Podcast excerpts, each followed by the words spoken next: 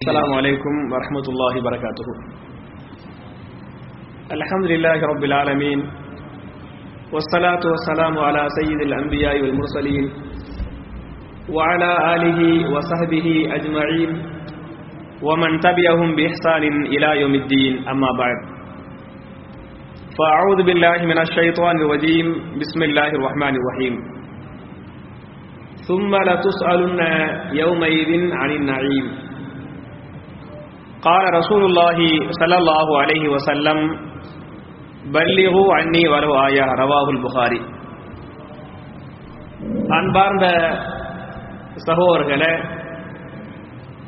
மார்க்கத்தின் சில செய்திகளை கேட்டு அதன் பிரகாரம் அமல் செய்வதற்காக நாம் எல்லாம் இங்கே ஒன்று கூறிருக்கிறோம் இப்படிப்பட்ட ஒரு நல்ல சந்தர்ப்பத்தில் அல்லாஹ்வின் அருள் கொடைகள் என்ற தலைப்பில் சில விஷயங்களை உங்களோடு பரிமாறிக்கொள்ள நான் ஆசைப்படுகிறேன். என் அருமை சகோதரர்களை திருமறை குரான்ல நமக்கு அல்லாஹ் செய்த நியமத்துகளை பற்றி அல்லாஹ் சொல்லும்போது பதினாலாவது அத்தியாயத்தின் முப்பத்தி நாலாவது வசனத்தில் அல்லாஹ் சொல்லி காட்டுறான்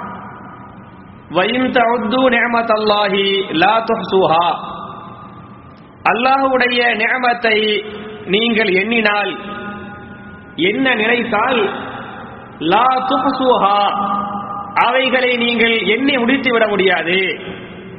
எண்ணற்ற நியமத்துகளை எண்ணற்ற அருள் கொடைகளை நாம் உங்களுக்கு வழங்கியிருக்கிறோம் என்று அல்லாஹ் சொல்லி காட்டுறான் வேற ஒரு ஆயத்துல சில நியமத்துகளை பத்தி அல்லாஹ் சொல்லி காட்டுறான் அலம் நஜால்லஹு ஐனைன் வலிசானன் வஷபத்தைன் வஹதைனா ஹுன்னஜிதைன் என்று சொல்லக்கூடிய சில நியமத்துகள் அல்ல அடையாளம் காட்டுறான் அலம் நஜால்லஹு ஐனைன் இரண்டு கண்களை நாம் தரவில்லையா?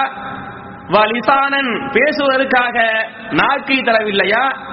வஷபத்தைனி இரண்டு உதடுகளை தரவில்லையா என்றெல்லாம் அல்லாஹ் கேள்வி கேட்கிறான். அப்ப நாக்கு என்பது அல்லாஹ்வுடைய நியமத்து ரெண்டு உதடுகள் அல்லாஹ்வுடைய நியமத்து கண்கள் நியமத்து ஒவ்வொன்றும் என்ன? அல்லாஹ்வுடைய நியமத்துகள் என்று அல்லாஹ் சொல்லிவிட்டு நமக்கெல்லாம் தெரிந்த அறிமுகமான ஒரு வசனத்துல கடைசியில அல்லாஹ் சொல்லி காட்டுவா தும்மல துசாலுன்ன யௌமையின் நயீம். சூரத்து தகாது என்று சொல்லக்கூடிய அந்த சூராவுடைய கடைசி வசனமே தும்மல துசாலுன்ன நாளை மறுமையில நிச்சயமாக நீங்கள் விசாரிக்கப்படுவீர்கள். அனின் உங்களுடைய நேமத்துகளை பற்றி ஒவ்வொரு நேமத்துகளை பத்தியும் நிச்சயமா நீங்க கேள்வி கேட்கப்படுவீங்க என்று அல்லாஹ் சொல்லி காட்டுறான்.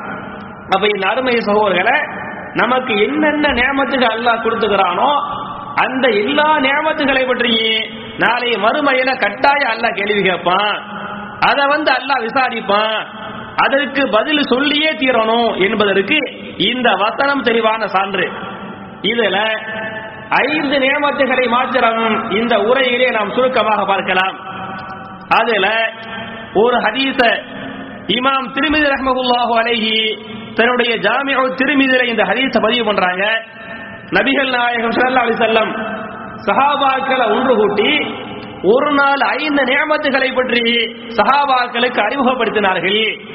அந்த ஐந்து நியமத்துகளை நீங்கள் பேணிக் கொள்ளுங்கள் என்று சஹாபாக்களுக்கு உபதேசம் பண்ணாங்க. அதுல அவங்க சொன்னார்கள் எழுத்தனிம் ஹம்சன் கவுல ஹம்சின். ஐந்து வருவதற்கு முன்னால் இன்னொரு ஐந்து நியமத்துகளை நீங்கள் பயன்படுத்திக் கொள்ளுங்கள் என்று அல்லாவுடைய நியமத்தாக பெரிய ஒரு கனிமத்து சொத்தாக என்ன பண்ணாங்க? ஐந்து விஷயத்தை நீங்கள் பேணுமாறு ரபிகள் நாயகம் செல்லம் சஹாபாக்கள் சொல்லுகிறாங்க கால ரசூல்லாய் சல்லா அலி செல்லம் எகுத்தனிம் ஹம்சன் கபுல ஹம்சின் صحتك قبل سقمك وشبابك قبل هرمك وغناك قبل فقرك وفراغك قبل شغلك وحياتك قبل موتك رواه الترمذي அவர்கள் சொன்ன அந்த ஐந்து நியமத்துகள்ல முதல் முக்கியமான நியமத்து என்ன அப்படின்னு சொன்னா சிஹத்தக கபுல சுகமிக் உங்களுக்கு நோய் வருவதற்கு முன்னால் உங்களுடைய ஆரோக்கியத்தை நீங்கள் பயன்படுத்திக் கொள்ளுங்கள். அஞ்சு பெரிய நியமத்துகள். அஞ்சு பெரிய நியமத்துகள்ல முதல் முக்கியமான நியமத்து என்னன்னு சொன்ன உங்களுடைய ஆரோக்கியம் சிஹத்தக உங்களுடைய ஆரோக்கியத்தை நீங்கள் அல்லாவிற்காக அல்லாஹ்வுடைய மார்க்கத்திற்காக அல்லாவுடைய மார்க்கத்தை மேலவங்க செய்வதற்காக உங்களுடைய ஆரோக்கியத்தை நீங்கள் பயன்படுத்திக் கொள்ளுங்கள் என்று சொல்லிவிட்டு காபூல சூக்கிமிக்க உங்களுக்கு நோய் வருவதற்கு முன்னால் நோய் வந்து என்னைக்கு வரும் தெரியாது. யாருக்கு வரும் எப்ப வரும் சொல்லிட்டு வருமா ஒண்ணும் தெரியாது. அப்ப நீங்கள் நோயாளியாக மாறுவதற்கு முன்னால் அல்லாஹ் கொடுத்த இந்த நியமத்து ஆரோக்கியத்தை நீங்கள் நியமத்தாகவே ஆக்கிக் கொள்ளுங்கள் என்று சொல்லி காட்டுறாங்க. இந்த ஆரோக்கியம் என்பது அல்லாஹ் கொடுத்த மிகப்பெரிய ஒரு நியமத்துங்கிறதுக்கு வேற ஒரு ஹதீஸ இமா புகார் ரஹமகுல்லாஹு அலைஹி தன்னுடைய சஹீஹுல் புகார்ல பதிவு பண்றாங்க.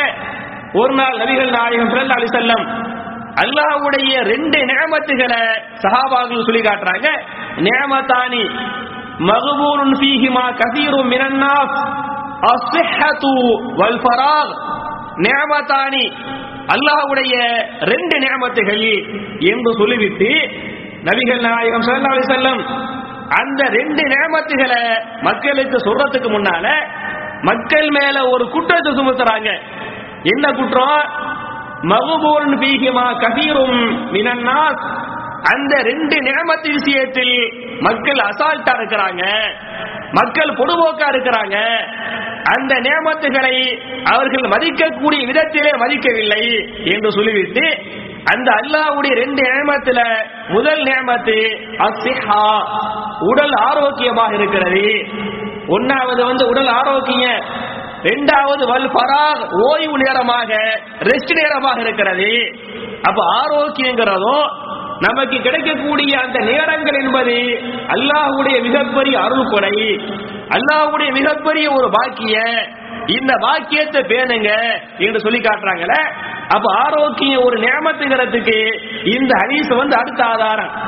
அதனால தான் நம்ம என்ன பண்றோம்னு சொன்னா ஒவ்வொரு நேரத்திலையும் நம்ம அல்லாட துவா செய்யறோம் யாரெல்லாம் எனக்கு ஆரோக்கியத்தை தருவாயாக. என்னுடைய நோய்களை நீ நீக்கி விடுவாயாக. நோய் நொடி இல்லாத ஆரோக்கியமான வாழ்க்கையை தருவாயாக. இது என்ன பண்றோம்? நம்ம தொழுகையை நீங்க எடுத்துக்கிட்டீங்களாக்க தொழுகையில் பல கட்டங்கள்ல நம்ம வந்து அல்லாட்ட வந்து ஆரோக்கியத்தை கேட்கிறோம். உதாரணத்திற்கு சொல்வதாக இருந்தால் தொழுகையில ரெண்டு சஜதா பண்ற பாருங்க. ரெண்டு சுஜூதுகளுக்கு மத்தியில நபிகள் நாயகம் ஸல்லல்லாஹு செல்லம் ஒரு துவாவை கற்றுக் கொடுத்தாங்க. அதில் அவர்கள் ஓதினார்கள் அல்லாஹு மகசுரலி வர்ஹமுனி வாசினி வகுதினி வருசுகுனி எப்போ ஓதுறாங்க? ரெண்டு சரிதா. அது ஃபரலா இருக்கலாம் சுண்ணத்தா இருக்கலாம் நஃபிலா இருக்கலாம். நீங்கள் தொழக்கூடிய எந்த தொழுகையாக இருந்தாலும் ரெண்டு சஜிதாக்களுக்கு மத்தியில அந்த துவாவை நபிகள் நாயகம் ஓதினார்கள். இந்த துவா அல்லாஹு மகஃபிர்லி வர்ஹம்னி வாசினி வஹ்தினி வருசுகுனி. அல்லாஹு மகஃபிர்லி யா அல்லாஹ் என்னை மன்னிப்பாயாக. வர்ஹம்னி என் மீது அன்பும் கருணையும் காட்டுவாயாக. வாசினி எனக்கு ஆசியத்தை ஆரோக்கியத்தை தருவாயாக. நோய் நொடி இல்லாத வாழ்க்கையை எனக்கு தருவாயாக. என்று ஒவ்வொரு தொழுகையிலேயே ஒவ்வொரு ரக்காத்துகள்லையும் என்ன பண்ணாங்க? நபிகள் நாயக இந்த துவாவை கேட்டாங்க. கேட்டது மட்டும் இல்லாம சஹாபாக்களை கேட்க சொன்னாங்க. இந்த ஹதீஸ் வர்றத. அப்ப ஆபினி என்று அவர்கள் கேட்டதிலிருந்து சஹாபாக்களை கேட்க சொன்னதிலிருந்து ஆபியத்து வந்து அல்லாஹ்வுடைய அருள் கொலை என்பதற்கு இந்த ஹதீஸ் இந்த துவா அடுத்த ஒரு ஆதாரம். அது மட்டும் இல்லாம நம்ம இஷா தொழுகைக்கு பிறகு தொழக்கூடிய அந்த சுண்ணத்தான தொழுகைகளை முடித்துவிட்டு கடைசியா வித்திரு தொழுகிறோமா இல்லையா? அந்த வித்திருல நபிகள் நாயகம் ஸல்லல்லாஹு அலி செல்லம் குனுத்த சஹாபாக்களுக்கு கற்றுக் கொடுத்தாங்க. அந்த குனுத்த வந்து எப்படி கற்றுக் கொடுத்தாங்கன்னு சொன்னா எப்படி குரான் வசனத்தை சஹாபாக்களுக்கு கற்றுக் கொடுத்தார்களோ அந்த குரான் வசனத்தை சஹாபாக்களுக்கு கத்து கொடுத்து போட்டு திருப்பி சொல்லுங்கள் சஹாபாக்கள் கேட்டாங்களோ அதே மாதிரி என்ன பண்ணாங்க? குனுத்த வந்து கத்து கொடுக்கறாங்க. அந்த குனுத்த கத்து கொடுத்து சஹாபாக்கள் கேட்கறாங்க. அந்த குனூத்தல் நீங்க பாத்தீங்களாக்க அல்லாஹு மகதினி சீமன் ஹதை வாபினி சீமன் ஆஃபை குனூத்தல் கேட்கிறோம் அல்லாஹு மகதினி சீமன் ஹதை. யா அல்லாஹ் எனக்கு ஹிதாயத்தை தருவாயாக. யாருக்கெல்லாம் நீ ஹிதாயத்தை யாருக்கெல்லாம் நேர்வழிகளை காட்டினாயோ அவர்களோடு சேர்த்து எனக்கும் எங்களுக்கும் நீ ஹிதாயத்தை நேர்வழியை காட்டுவாயாக என்று கேட்டுவிட்டு அடுத்த என்ன கேட்கிறோம்?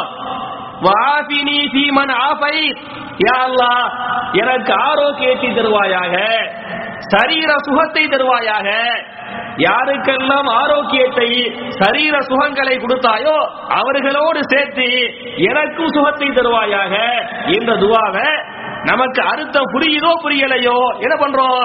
அல்லாட்ட கேட்கிறோமா இல்லையா? அப்ப இந்த ஆரோக்கியம்ங்கிறது வந்து பெரிய ஒரு அருள்குடைங்கிறதுக்கு நம்ம கேட்கக்கூடிய துவாவே அழகான ஆதாரம். இன்னும் சொல்ல போன ஒரு நாள் நபிகள் நாயகத்திட்ட அவருடைய பெரிய தந்தை அப்பாஸ் அலி அல்லாஹ் அனுகு அவங்க வந்து அவங்க வருவாங்க. அவங்க ஒரு கோரிக்கை வைப்பாங்க.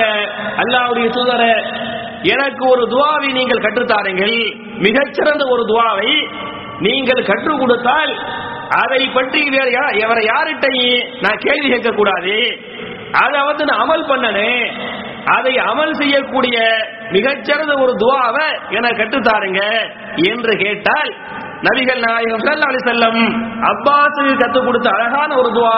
அப்பாஸே என்னுடைய பெரிய தந்தையே நான் ஒரு துவாவை கற்றுத்தாரேன்.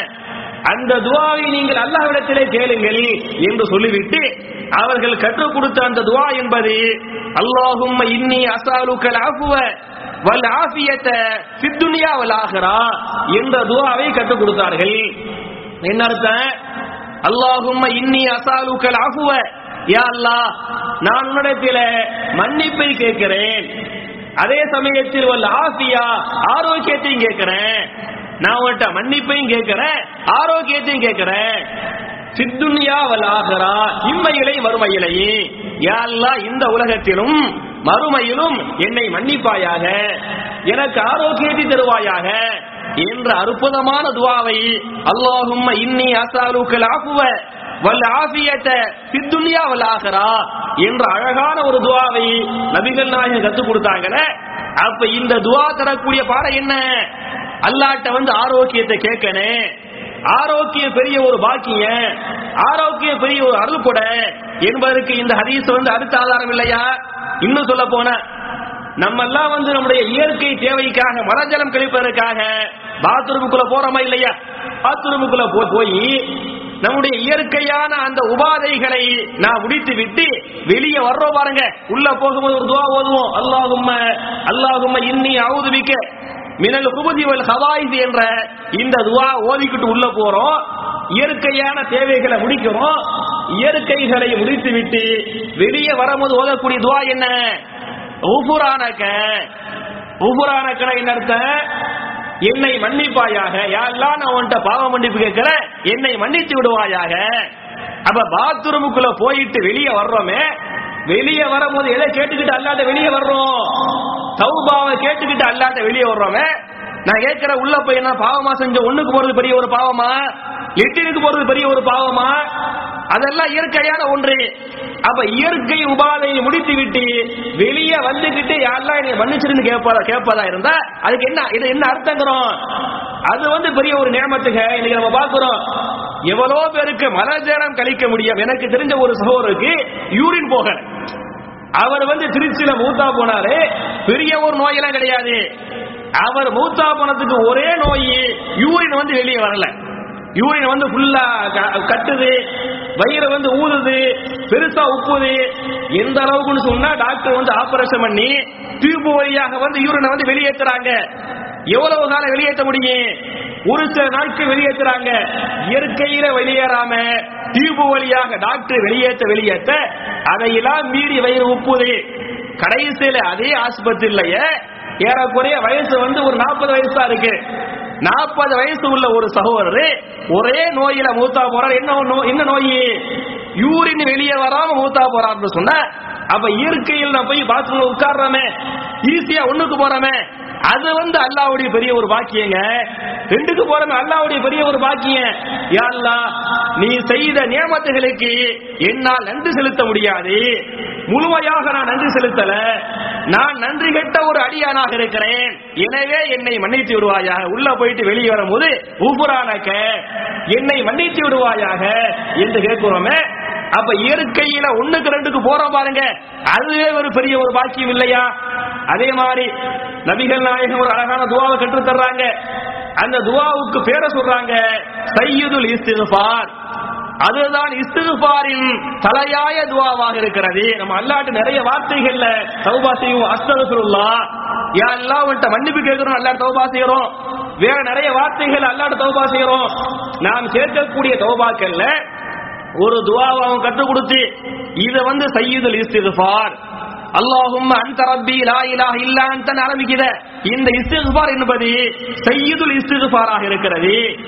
இந்த துவாவை யார் காலையிலே ஓதிவிட்டு மாலைக்குள் மரணிக்கிறாரோ அவர் நிச்சயமாக சொர்க்கவாசியாகவே மரணிக்கிறார். அவர் காலையில் ஓதிவிட்டு மாலையில் ஓதிவிட்டு காலையில் மரணித்து விட்டால் யாரா மூத்தா போறாரு? சொர்க்கவாசியா மூத்தா போறாரு?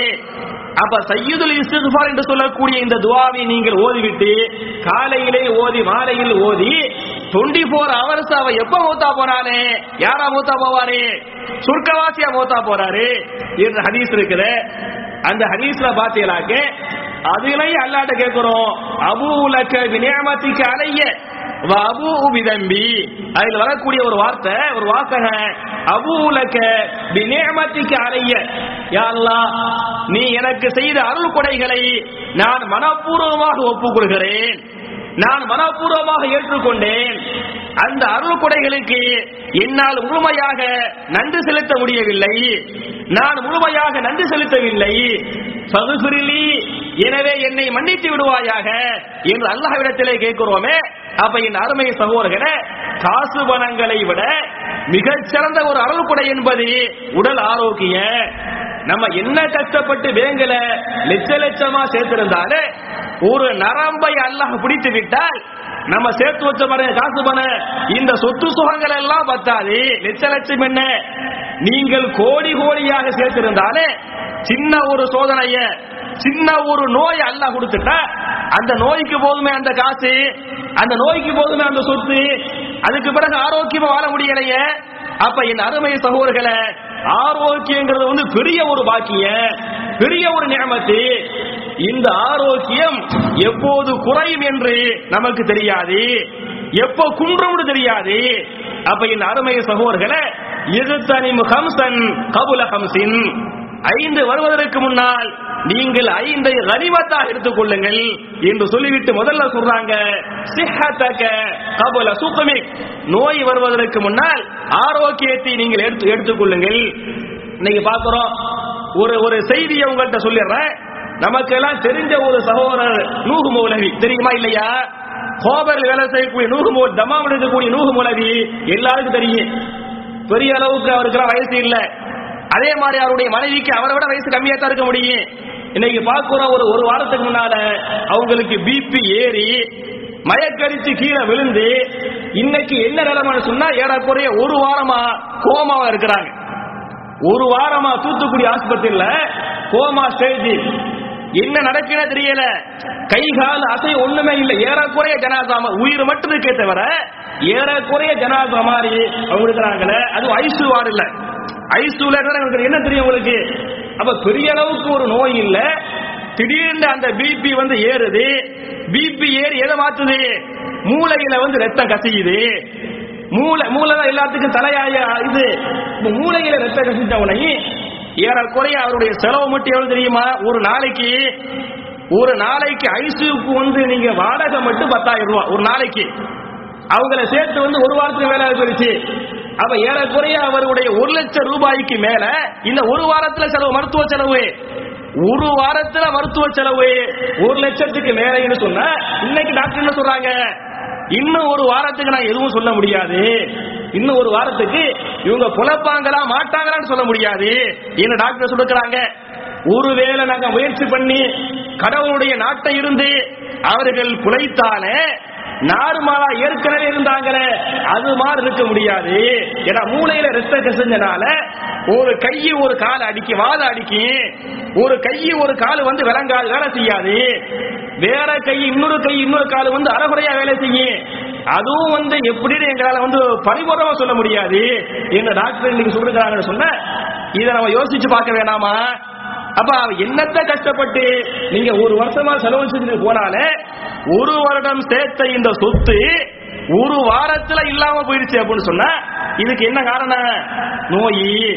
அப்ப அல்ஹம்துலில்லாஹ் நமக்கு வந்து சொத்து சுகங்கள் நம்ம சேர்க்கிறோமே பேங்க்ல வந்து காசை போடுறோமே வீடுகளை பங்களாக்களை வாகனங்களை வாங்குறோமே அப்ப அல்ஹம்துலில்லாஹ் நமக்கு வந்து அல்ல ஆரோக்கியத்தை கொடுத்துக்கிறான். டாக்டர்கிட்ட போக தேவையில்லை.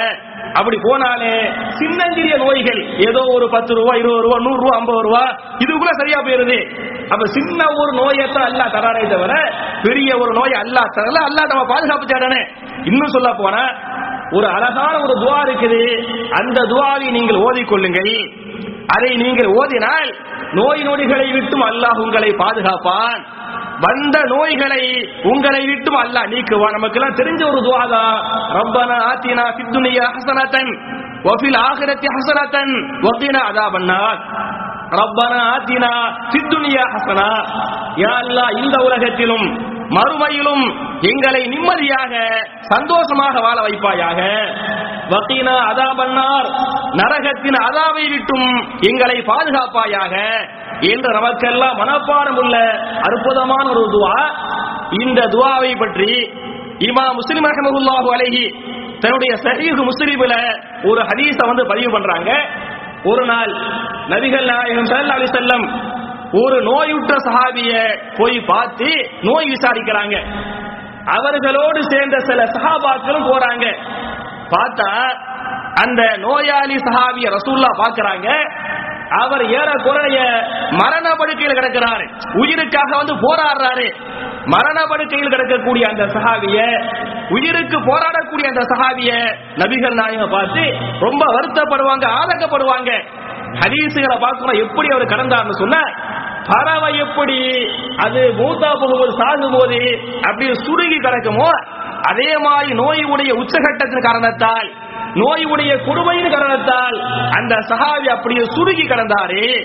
ரசூல்லா பாக்குறாங்க பார்த்து விட்டு அவன்கிட்ட கேட்பாங்க என் அருமை சோழரே என்ன ஆயிற்று?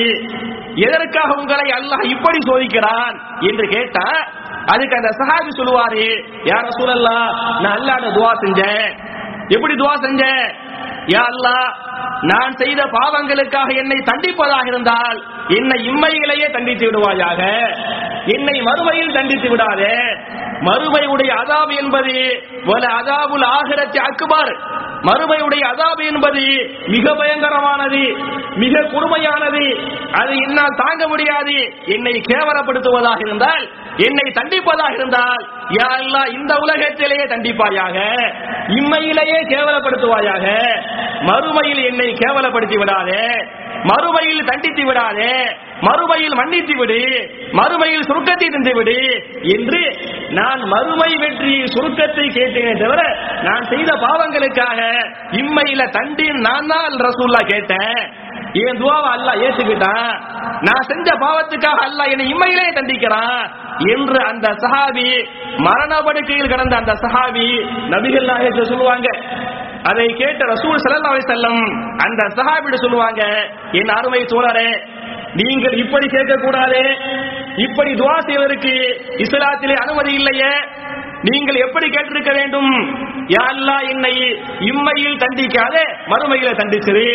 என்று நீ இம்மையில தண்டிச்சிரு மறுமையில தண்டிக்காது என்று கேட்காமல் இம்மையிலும் தண்டிக்காதே மறுமையிலும் தண்டிக்காதே.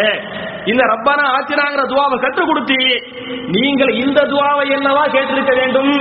இனிமேல் இந்த துவாவை நீங்கள் கேளுங்கள் என்று அந்த கடும் நோயில கடந்தாரே. அந்த சஹாபிக்கு ரசூல் சல்லா அலி செல்ல இந்த துவாவை கற்றுக் கொடுக்கறாங்க. இந்த துவா? ரப்பனா ஆத்தினா துனியாங்கிற இந்த துவாவை கற்றுக் கொடுத்தாங்க. அந்த சஹாபி இந்த துவாவை ஓதினார். இந்த துவாவை அல்லாஹ் ஏற்றுக்கொண்டான். ஏற்றுக்கொண்டு அவருடைய கடுமையான நோயை நீக்கி அதற்கு பிறகு பல ஆண்டுகளில் இந்த சஹாபி ஆரோக்கியமாக வாழ்ந்தார். என்ற இந்த ஹதீஸை இமா முஸ்லிம் ரஹமதுல்லாஹு அலைஹி தன்னுடைய கிதாபுல பதிவு பண்றாங்களே. அப்ப இந்த அருமை சகோதரர்களே ஒண்ணு இந்த துவா என்பது நோய் வராம வந்து தடுக்கும் பாதுகாக்க. ஒருவேளை வந்துவிட்டால் வந்த நோயை நீக்குவதற்கு இந்த துவா வந்து காரணமா இருக்குங்கிறதுக்கு ஒரு அழகான ஒரு ஆதாரம். அப்ப இந்த அருமை சகோதரர்களை அல்லாஹ்வுடைய நேமத்து என்பது நான் ஏற்கனவே சொன்ன மாதிரி வைந்த உத்து நேமத் அல்லாஹி லா துஹ்சுஹா. அல்லாஹ்வுடைய நேமத்தை நீங்கள் என்ன நினைத்தால் உங்களால் எண்ணி முடித்து விட முடியாது. எண்ணற்ற நேமத்துகளை அல்லாஹ் உங்களுக்கு வாரி வாரி வழங்கியிருக்கிறான் என்பதில் முதல் முக்கியமான நேமத்து என்பது உடல் ஆரோக்கியம் என்பதை புரிந்து கொள்ள வேண்டும். அது மட்டும் இல்லாம இந்த ஆரோக்கிய விஷயத்தை ரெண்டு விஷயம். ஒன்னு இந்த ஆரோக்கியத்தை நீங்கள் பேணுவது. முதல்ல ஆரோக்கியத்தை வந்து பேணனே.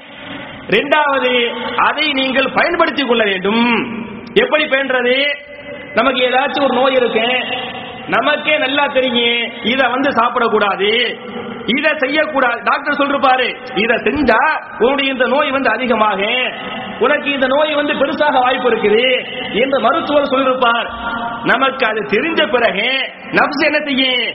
நப்ஸ் அம்மாரா வந்து தூண்டும். டாக்டர் சாப்பிடான்னு இருப்பாரு. இன்ன நப்சல் அம்மாரத்தும் பிசு. நப்சு என்பது கெட்டவைகளை தூண்டக்கூடியது. யாரை தவிர? இல்லாமா ரஹிம ரப்பி? என் ரப்பு யாரு மேல ரகம் பண்ணானோ அருள் புரிந்தானோ அவரை தவிர மற்ற எல்லாருடைய நப்சு என்பது அம்மாராவா இருக்குது அப்ப இத சாப்பிடு இத பாரு இத செய்யி எதை இஸ்லாம் தடுக்குதோ அதை தூண்டு. நமக்கு தெளிவா தெரியும் இத டாக்டர் தடுத்தாரு. இது உடல் நலத்துக்கு கேடு ஆரோக்கியத்துக்கு கேடு என்று தெளிவா தெரியும். தெரிஞ்சுக்கிட்டு அதை பண்றோம் பாருங்க. அது இஸ்லாத்துல கூடாது தப்பு. உங்களுக்கு அல்லாஹ் வந்து ஆரோக்கியத்தை கொடுத்துக்கிறான்னு சொன்ன அந்த ஆரோக்கியத்தை பாதுகாத்துக் கொள்வது அந்த ஆரோக்கியத்தை நீங்கள் பேணுவது உங்கள் மீது கட்டாயமான கடமை நியமத்தை பேணனே மட்டுமில்லாம அந்த ஆரோக்கியத்தை அல்லாவுடைய பாதையில் நீங்கள் செலவழிக்கணும். ஆரோக்கியமா இருக்கும் போதே செய்ய வேண்டிய இபாதத்துகளை செய்ய வேண்டிய வணக்க வழிபாடுகளை நோயுற்று விட்டால் அப்படிப்பட்ட இபாதத்துகளை பண்ண முடியாது. அப்ப நோயாளிகள் பண்ண முடியாத இபாதத்துகளை எல்லாம் நீங்கள் ஆரோக்கியமாக இருக்கும் போதே அதை பயன்படுத்திக் கொள்ளுங்கள் என்பது வந்து முதல் நியமத்து. இரண்டாவது நியமத்து என்ன சொன்னார் சொன்னா கபுல ஹரமிக். வயோதிகம் வருவதற்கு முன்னால் வாலிபத்தை பயன்படுத்திக் கொள்ளுங்கள். அப்ப ரெண்டாம் நியமத்து என்னவா? வாலிபம் என்பது மிகப்பெரிய நியமத்தாக இருக்கிறது. இந்த வாலிபத்தை பத்தி கேட்கணும்னு சொன்னா யார்கிட்ட கேட்கணும்? யாரு வயோதிகரோ யாரு முதுமையோ யாரு முதுமையிலே தள்ளாடுகிறாரோ அவர்கிட்ட போய் நீ கேளுங்க. இந்த முதுமை எவ்வளவு கஷ்டம்? வாலிபத்துல எவ்வளவு சொகுசா சந்தோஷமா இருந்தீங்க? என்று கேட்டா நமக்கெல்லாம் வந்து வாலிபம் தெரியாது. நம்ம வாலிபங்கிறனால அந்த வாலிபத்துடைய அருமை தெரியாது.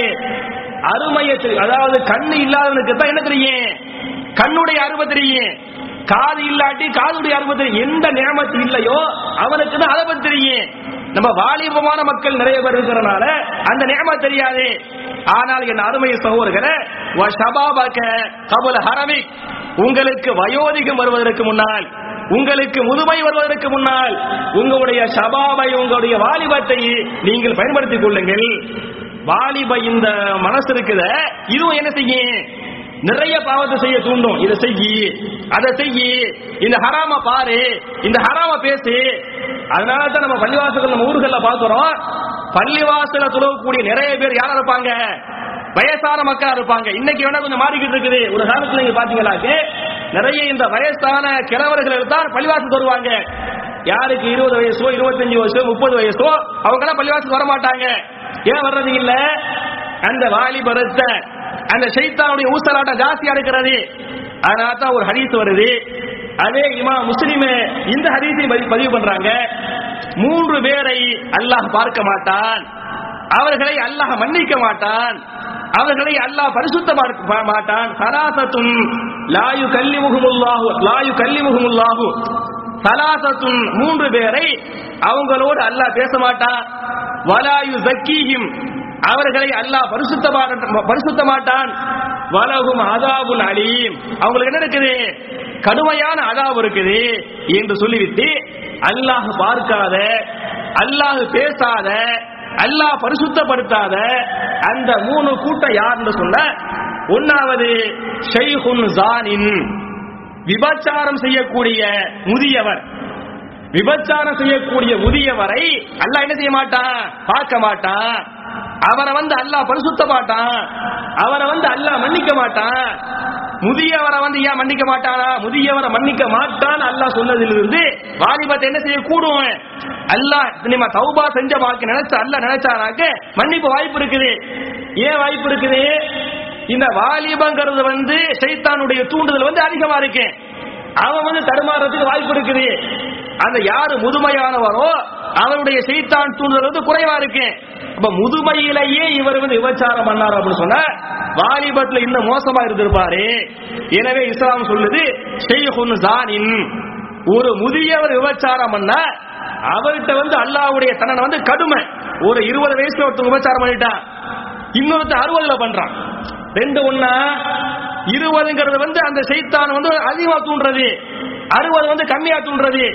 அப்ப இருபதில் பண்ணுவதை விட அறுபதுல பண்ணா பாருங்க அவனுக்கு அல்லாவுடைய தண்டனை வந்து அதிகம் அதனால தான் ரசூல்லா சொல்றாங்க என் அருமை சகாபாக்களே உங்களிலே யாருடைய வயது அறுபது வந்து விட்டதோ அவர் அல்லாவை அதிகமாக பயந்து கொள்ளட்டும். அறுபதற்கு பிறகு நீங்கள் தௌபா செய்யவில்லை என்று சொன்னால் பாவங்களை குறைத்துக் கொள்ளவில்லை என்று சொன்னால் நீங்கள் சொல்லக்கூடிய காரணங்களை எல்லாம் மறுமையிலே அல்லாஹ் ஏற்றுக்கொள்ள மாட்டான். இவருடைய உம்மத்தின் வயது என்பது அறுபதுக்கும் எழுபதுக்கும் இடைப்பட்ட வயதாக இருக்கிறது. என்று சொன்னாங்களா இல்லையா? அப்ப அறுபதுங்கிறது வந்து கணிசமான வயசு. அப்ப நான் மூணு பேர்கிட்ட வந்து அல்லாஹ் பேச மாட்டான். ஒன்னாவது வந்து ஷெய்குன் ஜானின் விபச்சாரம் செய்யக்கூடிய கிழவர் ரெண்டாவது யாரான்னு சொன்ன வா மலிகுன் கர்தாபுன் பொய் சொல்லக்கூடிய அரசன். அதாவது பொய் சொல்றது வந்து இன்னைக்கு இயல்பு பல பேர் சொல்றாங்க. நம்மள மாதிரி சாதாரண மக்கள் வந்து பொய் சொல்றோம். நம்ம பொய் சொல்றதுக்கு சில நியாயமான காரணங்கள் ஏதோ ஒரு பயம் நிர்பந்த நம்ம எல்லாம் பயத்துல பொய் சொல்லலாம். நிர்பந்தத்துல பொய் சொல்லலாம். ஒரு மலிக்கு ஒரு அரசனுக்கு என்ன பெரிய ஒரு பயம் இருக்க போது அவர் வந்து யாருக்கு பயப்படுறானே அவரை போய் யார் நிர்பந்தப்படுத்த போறா? அப்ப நான் சொல்லக்கூடிய பொய்யை விட ஒரு அரசர் போய் சொன்னார். அது வந்து பெரிய ஒரு பாவம். நம்ம பயத்துல சொல்லிடுறோம் நிர்பந்தத்தில் சொல்றோம். அவருக்கு இல்ல பாருங்க. அப்ப யாரு ஒரு மலிக்கு பொய்யனா இருக்கிறாரோ அவருக்கு அல்லாவுடைய அதாபு வந்து கடுமையா இருக்கு. மூன்றாவதாக வாயிலுன் முஸ்தக்பிருன் பெருமை அடிக்கக்கூடிய ஏழை. பணக்கார பெருமை அடிக்கிறது வந்து இயல்பு. அடிக்க கூடாங்க தயவு செய்ய. ஆனால் வந்துரு ஒரு மிஸ்கீன வந்து பெருமை அடிக்கிறான்னு சொன்ன ஒரு பக்கீர் பெருமை பேசினா அது வந்து இஸ்லாத்துல வந்து பெரிய பாவம். இந்த ஹதீஸ் இருக்கிற இதுக்கு இந்த ஹதீஸ ஞாபகம் சொன்னா சொன்ன ஷெய்ஹுன் ஜானின் முதியவருடைய விபச்சாரத்தை அல்லாஹ் மன்னிக்க மாட்டான். அவர் மேல அல்லாஹ் கருணை பார்வை காட்ட மாட்டான். கருணையோடு பேச மாட்டான். வலகும் அதாபுன் அலீம். அவருக்கு வந்து கடுமையான அதாபு இருக்குது. இந்த ஹரிஸ் ஹரிஸ் இருக்கா இல்லையா? அப்ப இந்த ஹரிஸ் தரக்கூடிய பாடம் என்பது வாலிப முக்கியமானது. செய்தானிய ஓட்டம் அதிகமா இருக்கு. எனவே இந்த வாலிபமாக நீங்கள் இருக்கும் போது அல்லாவிற்கு அதிகமாக பயந்து கொள்ள வேண்டும். நன்மைகள் அதிகமா சேர்க்கணும். எனவேதான் நமக்கெல்லாம் தெரிஞ்ச ஒரு ஹதீஸ் சபுஅத்துன் யுதுல்லுஹுமுல்லாஹு ஃபீ லில்லிஹி யௌமலா லில்ல இல்லா லில்லுஹு சபுஅத்துன் ஏழு பேர் ஏழு கூட்டங்கள் அந்த ஏழு கூட்டங்களை பொறுத்தவரை யௌமலா வில்ல இல்லா வில்லுஹு அல்லாவுடைய அரிசி நிழலை தவிர வேறு நிழலே இல்லாமல் இருக்கும்போது அந்த ஏழு சாராருக்கு என்ன செய்யறான் தன்னுடைய அரிசி நிழலை அல்ல வழங்குகிறான். இந்த ஹதீஸ் இருக்கா இல்லையா? அதுல ஒரு ஆள் யாரா? வஷாபுன் நஷாஃபி இபாதத்தில்லா. அந்த வாலிபர் நஷாஃபி இபாதத்தில்லா. எந்த வாலிபர் தன்னுடைய வாலிபத்தை அல்லாவுடைய இபாதத்திலே கழித்தாரோ அவருக்கு அல்ல அரிசி நிலம் கொடுக்கிறான் இந்த ஹரிசு இருக்குது. என்ன காரணம்? அப்ப முதுமையில் இபாதத்தை பண்றது பெரிய ஒரு காரியம் இல்லை அந்த சபாபில் என்ன பண்ணன? அவர் பண்ணனே இந்த ஹரிஸ் இருக்குது. அப்ப இந்த வ- அதாவது வயோதிகங்கிறது வந்து அது பெரிய ஒரு கஷ்டமான காலம். அந்த கஷ்டம் வருவதற்கு முன்னால் வாலிபத்தை பயன்படுத்துகிறது அடுத்த ஆதாரம். அதனால தான் மிகச்சிறந்த ஒரு நபி இப்ராஹிம் இஸ்லாம் அவங்கள பத்தி நம்ம எல்லாரும் கேள்விப்பட்ட ஹதீஸ் தான் வரலாற்று செய்தி தான் அவங்க பெரிய ஒரு புரட்சி பண்ணாங்க. பெரிய ஒரு போராட்டம் பண்ணாங்க. அந்த போராட்டத்துக்கு உச்சகட்டம் என்ன என்று சொன்னால் என்ன பண்ணிட்டாங்க?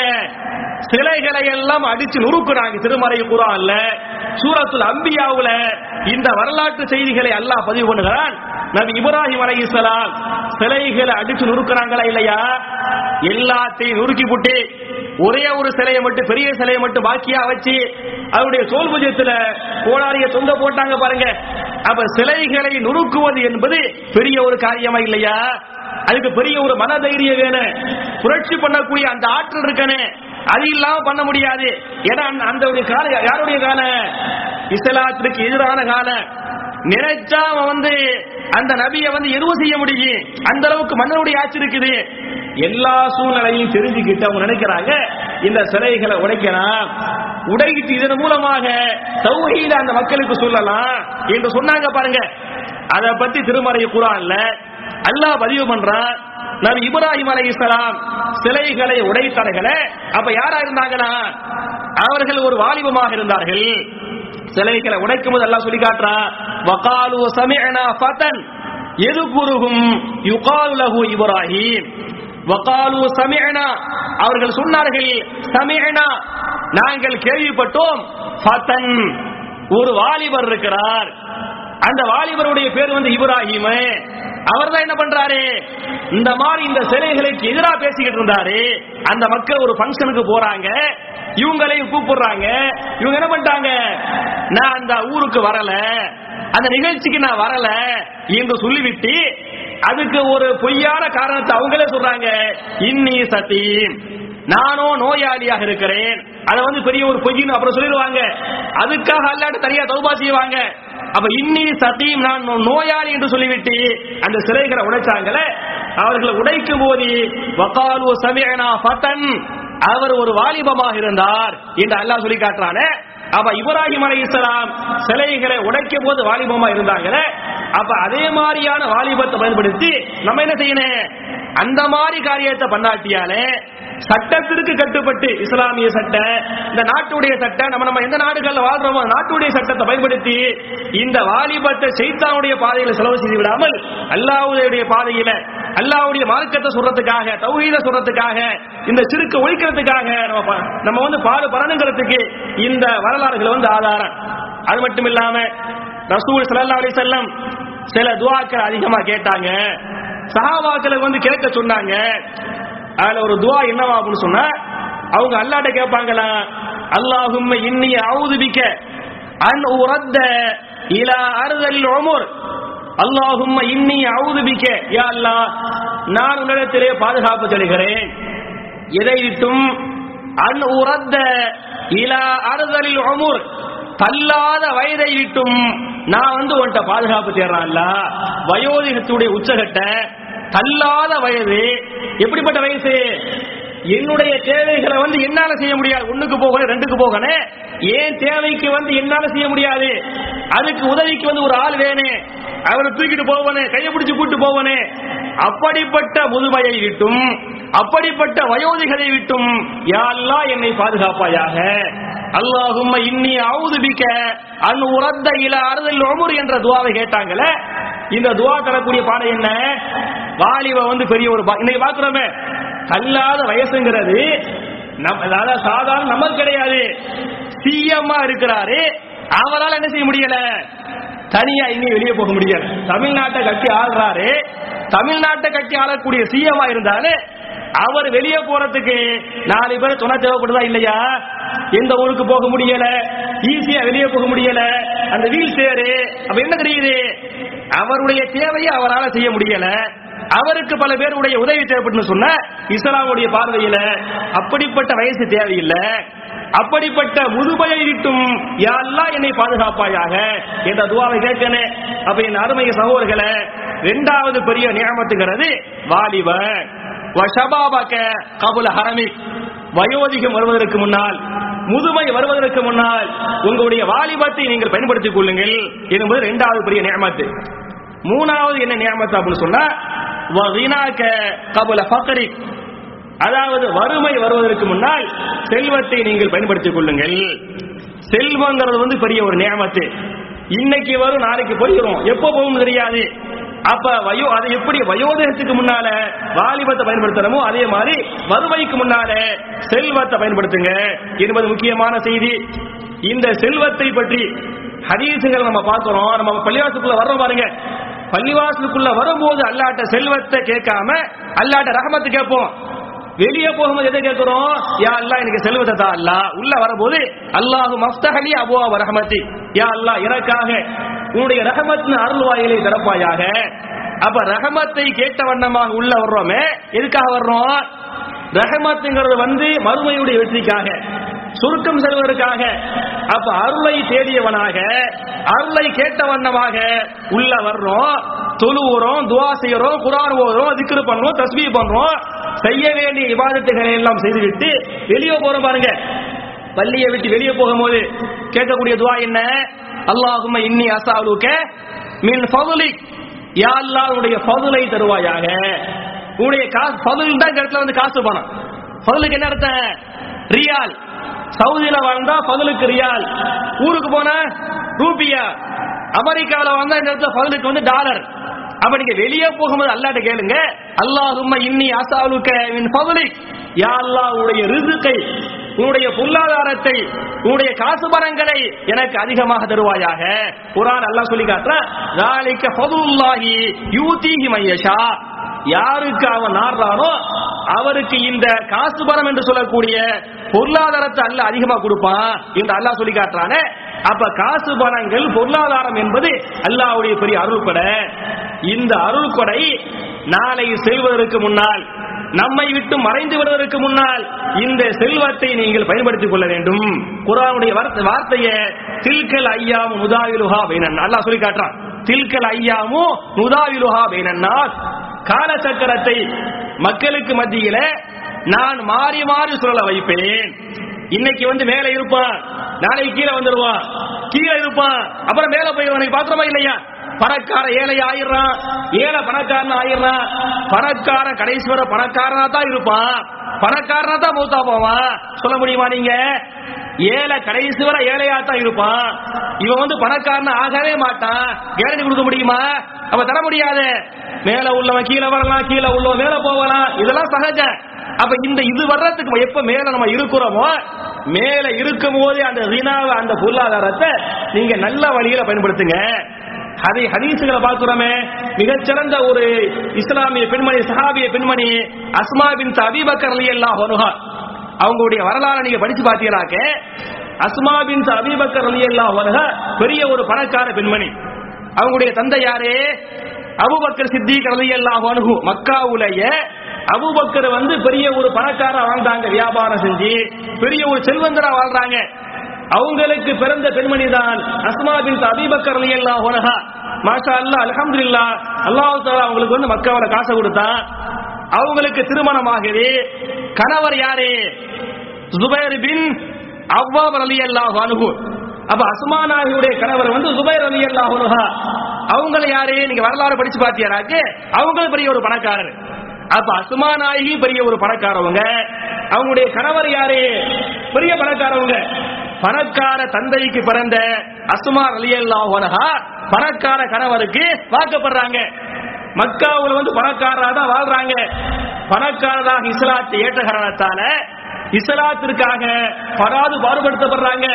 ஒரு கட்டத்தில் நபிகள் நாயகம் ஸல்லல்லாஹு அலி செல்லம் அபுபக்கர் சித்தி கூட ஹிஜ்ரத்துக்கு போனாங்களே. யார்கிட்டையும் சொல்லாம போனாங்களே. ரகசியமா யார்கிட்ட மட்டும் சொல்றாங்க? அஸ்மா ஆயிட்டு மட்டும் சொல்றாங்க. நாங்க இங்க தான் இந்த வழியா தான் போவோம். இந்த வழியா போய் இந்த சௌர கோயில போய் தங்குவோம். எங்களுக்கு சாப்பாடு நீங்க தான் கொண்டு வந்து தரணும். கொண்டு போய் கொடுத்தது யாரு? இந்த அஸ்மா நாய் கொடுக்கறாங்க. கொடுத்துட்டு ஒரு கட்டத்துல மதினாவுக்கு வந்துடுறாங்க. நீங்க வரலாறு படிச்சு பாத்தீங்கன்னாக்க மதீனாவிற்கு வந்து விட்ட பிறகு அஸ்மா அலி அன்ஹா ஜுபைர் அலி அன்ஹு ஏழ்மையில கஷ்டப்பட்டாங்க. வறுமையில கஷ்டப்பட்டாங்க. சாப்பிடுவதற்கே வழி இல்லாமல் பராது பாடுபட்டார்கள். மக்காவில் பணக்கார தந்தைக்கு பிறந்தவர் பணக்கார கணவரை கல்யாணம் முடிச்சவங்க அல்லாவிற்காக சொத்து சுகங்களை இழந்து விட்டு மதீனாவுல வந்து கஷ்டப்படுறாங்க. அந்த கஷ்டங்களை நீங்க வரலாறுகளை பார்க்கலாம். ஒரு நாள் நபிகள் நாயகம் ஸல்லல்லாஹு அலைஹி வஸல்லம் நாயை பார்ப்பாங்க. அசுமா நாயை பார்த்தா ஏறக்குறைய மதீனாவிலிருந்து வெகு தூரத்துல ஒரு தோட்டம் இருக்குது. அந்த தோட்டத்துல பேரிச்ச கொட்டைகளை அள்ளி ஒரு மூட்டையாக அவங்க கட்டி அந்த மூட்டையை சுமந்துக்கிட்டு எங்க போறாங்க? மதீனாவுக்கு நடந்து போறாங்க. பத்து கிலோமீட்டர் பெரிய ஒரு மூட்டையை தூக்கி தலையில வச்சுக்கிட்டு பெரிய பணக்கார பெண் ஒரு காலத்துல.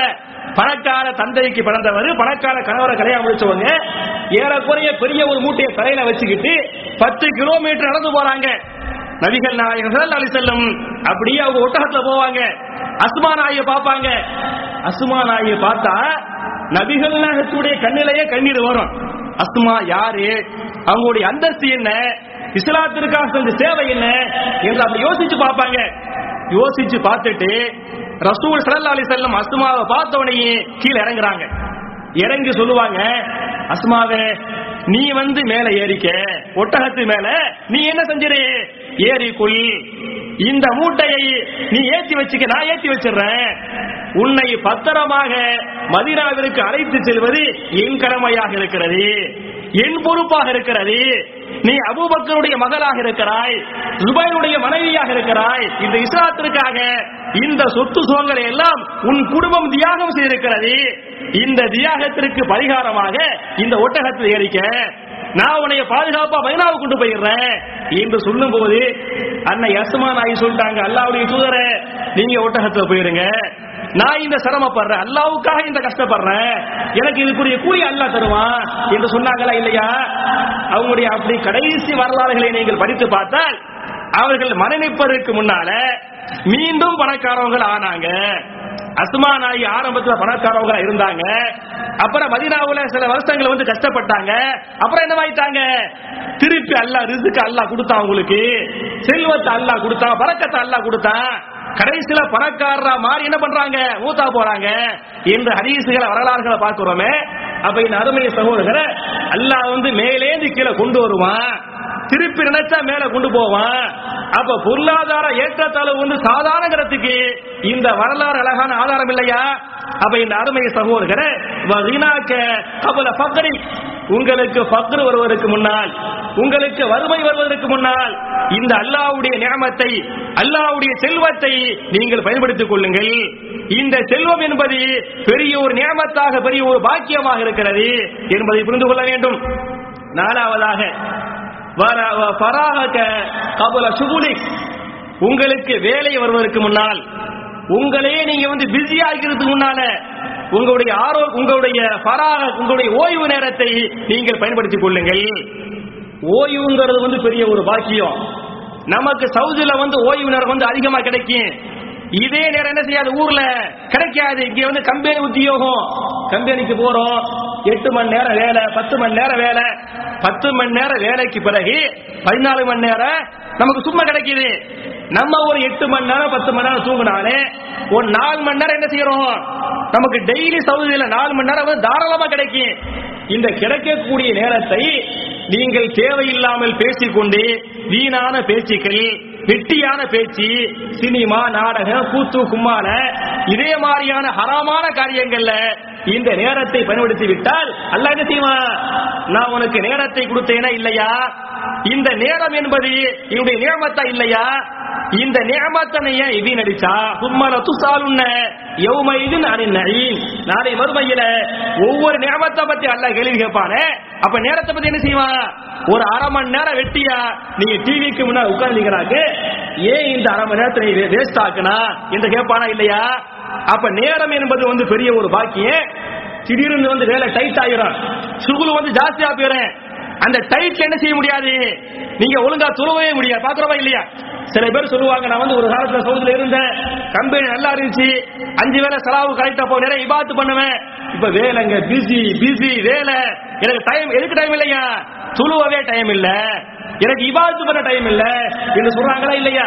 அப்ப நீங்கள் பிஸியாக மாறுவதற்கு முன்னால் உங்களுக்கு கிடைக்கக்கூடிய அந்த நேரத்தை ஓய்வு நேரத்தை அல்லாவுடைய பாதையில் நீங்கள் செலவு செய்யுங்கள்.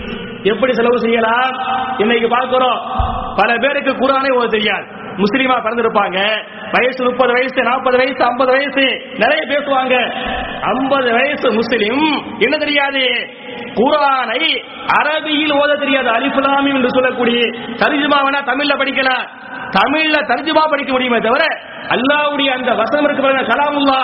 கலாமுல்லாவை அந்த கலாமுல்லாவாக ஓத தெரியாத அப்படி ஓத தெரியாத மக்கள் மெஜாரிட்டி கொஞ்சம் மக்கள் இல்ல. நீங்க கணக்கெடுத்து பாத்தீங்களாக்க நூத்துக்கு ஒரு எண்பது பேர் வந்து ஓத தெரியாத மக்கள். இருபதுக்கு ஓத தெரியுது. அப்ப சவுதியில மாஷா அல்லா உங்களுக்கு டைம் கிடைக்குது. டைம் மட்டும் இல்ல மாஷா அல்லா தாவா சென்டர் தாயிகள் நீங்க அவங்களுக்கு காசு பணம் கொடுக்க தேவையில்லை. உங்களுக்காக தாவா சென்டர் வச்சுக்கிறாங்க. உங்களுக்காக தாயிகளை வச்சுக்கிறாங்க. இதெல்லாம் நியமத்து. அப்ப அல்ல நீ சவுதியில இருந்தாயா இல்லையா? தாவா சென்டர் இருந்துச்சா இல்லையா? தாய் இருந்தாங்களா இல்லையா? உன்னை ஓத கூப்பிட்டாங்களா இல்லையா? இந்த நியமத்தை ஏன் பயன்படுத்திக் கொள்ளவில்லை? இதை நீ ஏப்பா ஏத்துக்கிறல இந்த அல்லாஹ் உங்கள்கிட்ட கேட்பானா கேட்க மாட்டானா?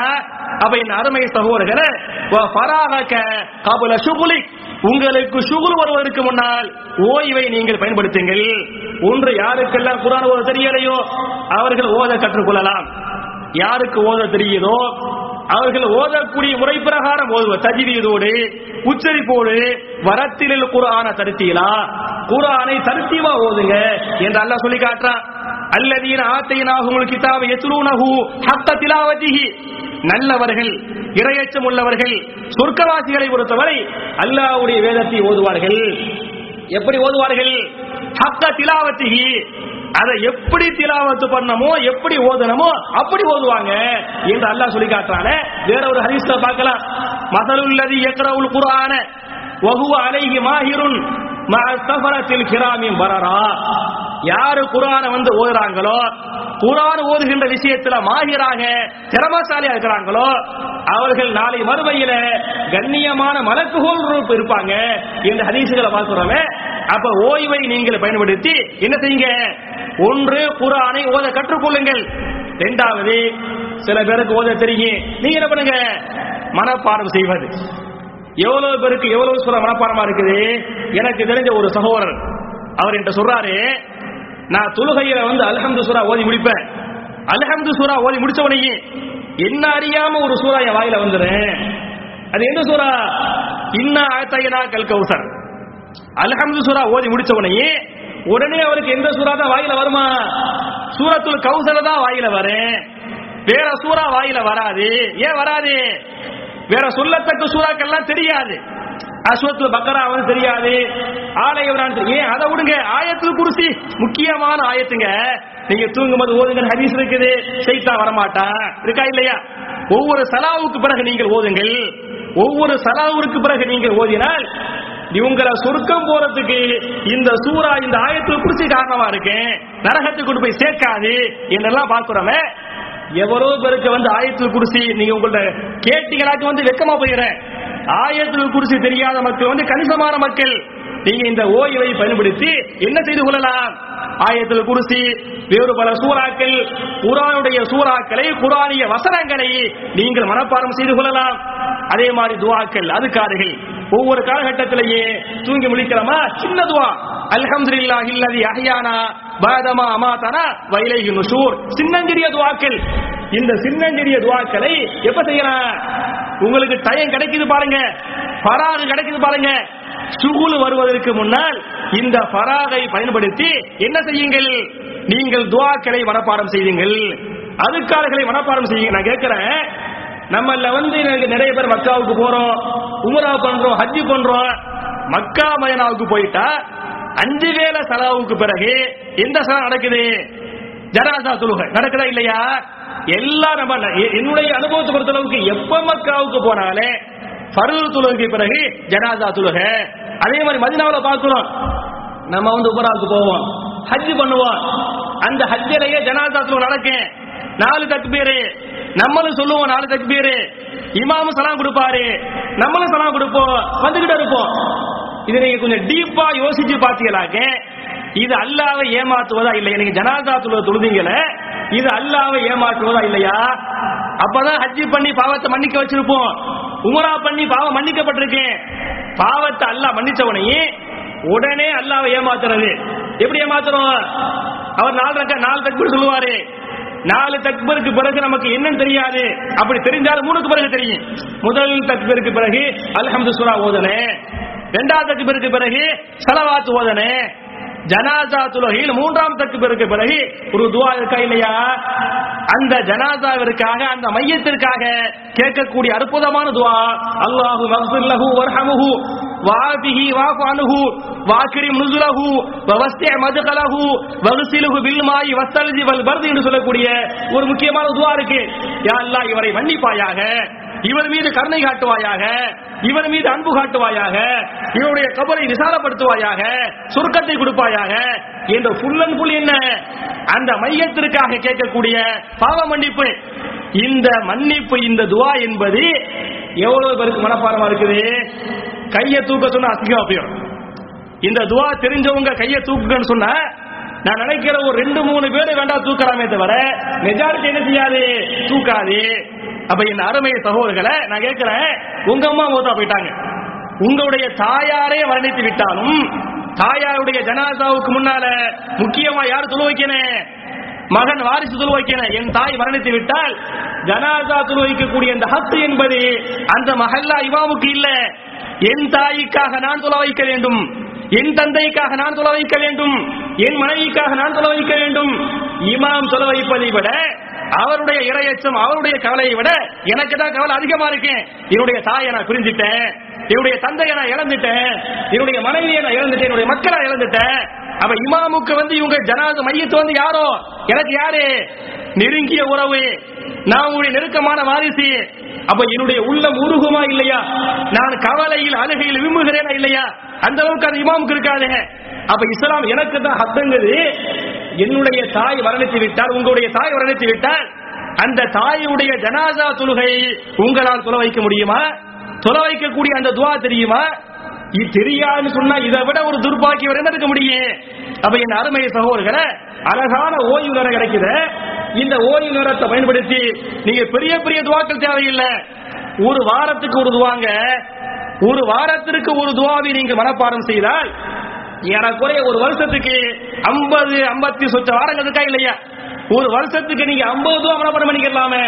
அப்ப என் அருமை சகோதரர்களை இந்த பராகு என்பது அதாவது பெரிய ஒரு அருள் கூட இந்த பராக கபுல சுகுலி வேலை வருவதற்கு முன்னால ரெஸ்ட் நேரத்தை நீங்க பயன்படுத்திக்கிறீங்க. இது வந்து மூணாவது நியமத். நாலாவது கடைசி நியமத்தாக என் தலைப்பு என்ன சொன்னா ஹயாத்தக்க கபுல மௌத்தி. மூத்து வருவதற்கு முன்னால் ஹயாத்தை என்ன செய்து கொள்ளுங்கள்? பயன்படுத்திக் கொள்ளுங்கள். மூத்து என்னைக்கு வரும் தெரியுமா? சொல்லிட்டு வருமா? மௌத்துக்கெல்லாம் ஒரு காலத்துல அறுபது வயசு ஆள் மூத்தா போனாரு எண்பது வயசுல மூத்தா போனாரு. அதெல்லாம் ஒரு காலம் இன்னைக்கு என்ன இல்ல? அதெல்லாம் கிடையாது. நோயை வச்சு சுகரை வச்சுக்கிறீங்க சவுதியில வந்து எல்லாத்துக்கும் சுகர் இருக்கு. முக்கியமா அதாவது பாதிக்கப்படாத சுகர் இருக்கு. ஒரு காலத்துல ஒரு இருபது வருஷத்துக்கு முன்னால நான் உமராபாத்ல ஓதும் போது அந்த சுகரை பத்தி பத்திரிகையில போடுவான் சுகர் என்பது வந்து பணக்கார நோய். இருபது வருஷத்துக்கு முன்னால சுகர் வந்து யார் நோய்? பணக்கார நோய்.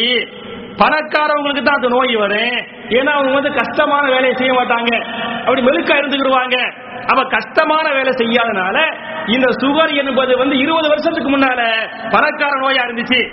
இன்னைக்கு பணக்கார நோயா? இன்னைக்கு வந்து இங்க வேலைக்கு செய்யக்கூடிய சாதாரண லேபர் இருப்பாரு. மாசத்துக்கு ஐநூறு ரூபாய் ஐநூறு ரியால் வாங்குவாரு. அவருக்கு சுகரு அட எட்டு வயசு பையனுக்கு சுகர் இன்னைக்கு? எட்டு வயசு பையனுக்கு சுகரு பத்து வயசு பையனுக்கு சுகரு. அப்ப நோய் எக்கச்சக்கமா வருது. நோய் வருது மூத்து வருது மூத்து சொல்லிட்டு வர மாட்டேங்குது. என்னுடைய வாழ்க்கையில் என்னுடைய அனுபவத்தை சொல்லி காட்டுறேன். ராஜீவ் காந்தி மூத்தா வராரா இல்லையா? அவர் மரணிப்பார் என்று நினைச்சுக்கிட்டு சென்னைக்கு வந்திருப்பாரா? டெல்லியிலேருந்து சென்னைக்கு வர தேர்தல் பிரச்சாரத்துக்காக அவர் சென்னைக்கு வர்றாரு. அவருடைய பாரம்பரியம் என்ன? அவருடைய அந்தஸ்து என்ன? அவர் மறுபடியும் நான் வந்து என்ன செய்யணும்? இந்தியாவுடைய பிரதமர் ஆகணும். இந்தியாவை கட்டு ஆளனே என்பதற்காக அந்த பிரதமர் கனவோடு சென்னைக்கு வர்றாரு. ஊத்தா போயிட்டாரு. அப்ப அந்த மூத்து தரக்கூடிய பாடம் என்ன? அவர் ராஜீவ் காந்தி வர்றதுக்கு சில ஆண்டுகளுக்கு முன்னால காயல் பண்ணத்துக்கு வர்றாரு அவரு. அப்ப நான் காயல் பண்ணத்துல ஹாபிசாவுக்காக குரான் மனப்பாடம் செஞ்சுக்கிட்டு இருக்கிறேன். அப்ப நான் ஹாபிசா ஓடிட்டு இருக்கும்போது அவர் காயல் பண்ணத்துக்கு வர்றாரு. அவர் வருகையை முன்னிட்டு பிரதமரா இல்லையா? அவர் வருகையை முன்னிட்டு ஊரையே சுத்தம் பண்றாங்க. அப்ப நான் சின்ன பையன் தான் கேட்கறான் ஏங்க இந்த அளவுக்கு சுத்த பண்றாங்கன்னு கேட்டா பிரதமர் வர்றாரு ராஜீவ் காந்தி வர்றாரு ராஜீவ் காந்தி வர்றாரு அப்படின்ட்டாங்க. சரி வந்துட்டு போட்டேன் எங்க மரசாவுக்கு முன்னால ஒரு வேகத்தடை இந்த ஸ்பீடு பிரேக் இல்லையா ஒரு வேகத்தடை இருந்துச்சு. என்ன பண்ணிட்டான்னு சொன்னா ரோட்டையே புதுசா போட்டு அந்த வேகத்தடையை தூக்கிட்டான். இருந்த முக்கிய அங்கன வந்து ஒரு மதரசா இருக்குது ஒரு ஸ்கூல் இருக்குது பல கல்வி ஸ்தாபனங்கள் இருக்குது. சின்ன பிள்ளைங்க வந்துட்டு போவாங்க. இப்ப வாகனங்கள் வேகமா செல்லக்கூடாதுங்கிறதுக்காக வேகத்தடை போட்டிருக்கிறாங்க. என்ன பண்றான் கவர்மெண்ட்? அந்த வேகத்தடையே தூக்கிடுறான் என்னன்னு கேட்டா இந்த பாதையில ராஜீவ் காந்தி போறாரு. அந்த ரோட்ல என்ன செய்யறாரா ராஜீவ் காந்தி போறாரு. அவருடைய கார் வந்து அதுல மேல ஏறி இறங்க கூடாது வேகத்தடையில ஏறி இறங்குவது வந்து பெரிய ஒரு காரியமா? வில உசந்த கார்ல வர போற நம்மள மாதிரி ஓட்ட கார்ல வர போறாரு? ஹை லெவல் கார்ல வர போறாரு ஏறுறது இறங்குறதே தெரியாது அவருக்கு. அந்த மாதிரி கார்ல வந்து ஏறி வேகத்தடையில ஏறி இறங்க கூடாது அப்படின்னு வேகத்தடைய தூக்குனா சென்னையில என்ன பண்ணிட்டான் சல்லலையா உடம்பு போனிச்சா இல்லையா? அது ராஜீவ் காந்தி பாடினே சொல்ல முடியாது. அந்த பாடி ராஜீவ் காந்தி பாடியா? அந்த பாடி முஷக்கல் பாடி. ராஜீவ் காந்தி மட்டுமில்ல. ராஜீவ் காந்தி மற்ற அமைச்சர்கள் பெரிய பெரிய போலீஸ் அதிகாரிகள் கால் மட்டும்தான் ராஜீவ் காந்தி கால். அந்த தொடையோடு கால் நீங்க போட்டோ பார்த்தா தெரியும் தொடையோடு கால் இருந்துச்சு ஷூ போட்டிருந்தாரு. அந்த ஒத்த காலு தான் அவருடைய காலே தவிர பாடி மாதிரி வச்சிருந்தாங்களே. அது முஷாக்கள் கைமா பாடி அதான் இருந்துச்சு. அப்போ ராஜீவ் காந்தி கேதி தான் கேதின்னு சொன்னா எனக்கு என்ன கதி உங்களுடைய கதி என்ன? யோசிச்சு பாக்கிறேன் வேணாமா அப்ப என் அருமை சகோதரர்களே ஹயாத்தக்க கபல மௌத்தி. மூத்து வருவதற்கு முன்னால் நீங்கள் ஹயாத்தை பயன்படுத்திக் கொள்ளுங்கள். நபிகள் நாயகம் சல்லா அலிஸ்லம் அழகா சொல்லி காட்டுவாங்க இவனு உமர்ட்ட இவனு உமர இந்த உலகம் அற்பமானது. இந்த உலகம் ஒண்ணுமே இல்ல. இந்த உலகத்துல எப்படி வாழ? குன் சித்துனியா காரணக்க கரீப். ஒரு அந்நியனை போன்று அல்லது ஒரு வழிபோக்கனை போன்று இந்த உலகத்து வாழ கற்றுக்குள் என்று சொன்னாங்களா இல்லையா? இதை கேட்ட இப்னு உமர் அல்லா அன்ஹு மக்கள்கிட்ட சொன்ன அற்புதமான உபதேச அவங்க மக்கள்கிட்ட சொல்லுவாங்க. என் அருமை சஹாபாக்களே சஹாபாக்களுக்கு இப்னு சொன்ன உபதேச இது அசுபகத்த பல தன் ததிரில் மசா. வைத அம்சைத்த பல தன் ததிரில் சபாஹ் என்ற அற்புதமான உபதேசத்தை இப்னு உமர் சொல்றாங்க. இது அசுபகத்த நீங்கள் சுபுகை அடைந்து விட்டால் பல தன் ததிரில் மசா. மாலையை நீங்கள் எதிர்பார்க்க வேண்டாம். காலையில முழிச்சிட்டு சொன்னா மாலை என்ன செய்ய வேண்டாம்? நீங்கள் எதிர்பார்க்க வேண்டாம். ஏன் எதிர்பார்க்க வேண்டாம்? அதற்குள் நீங்கள் மரணிக்க வாய்ப்பு இருக்கிறது. மாலை வரை நம்ம ஹயாத்தா இருப்போம்னு சொல்லிட்டு எந்த உத்தரவாதம் இல்ல. ஒருவேளை மாலை வரை நீங்கள் ஹயாத்தாக இருந்து விட்டால் வைத அம்சைத்த நீங்கள் மாலை பொழுதை அடைந்து விட்டால் பலா தன் ததிரி சபா நீங்கள் சுபுகை காலை எதிர்பார்க்க வேண்டாம். அதற்குள்ள என்னவா என்னவா இருக்க வாய்ப்பு இருக்குது? மூத்தா போக வாய்ப்பு இருக்குது. என்று சொன்னாங்களே இதை கொஞ்சம் நீங்க டீப்பா யோசிச்சு பாத்தீங்களாக்க இந்த உலகத்துல எல்லா சின்னஞ்சிறிய பொருளுக்கு கேரண்டிங்கிறோம் சாதாரண ஒரு ஒரு ஃப்ரிட்ஜ் வாங்குறோம்.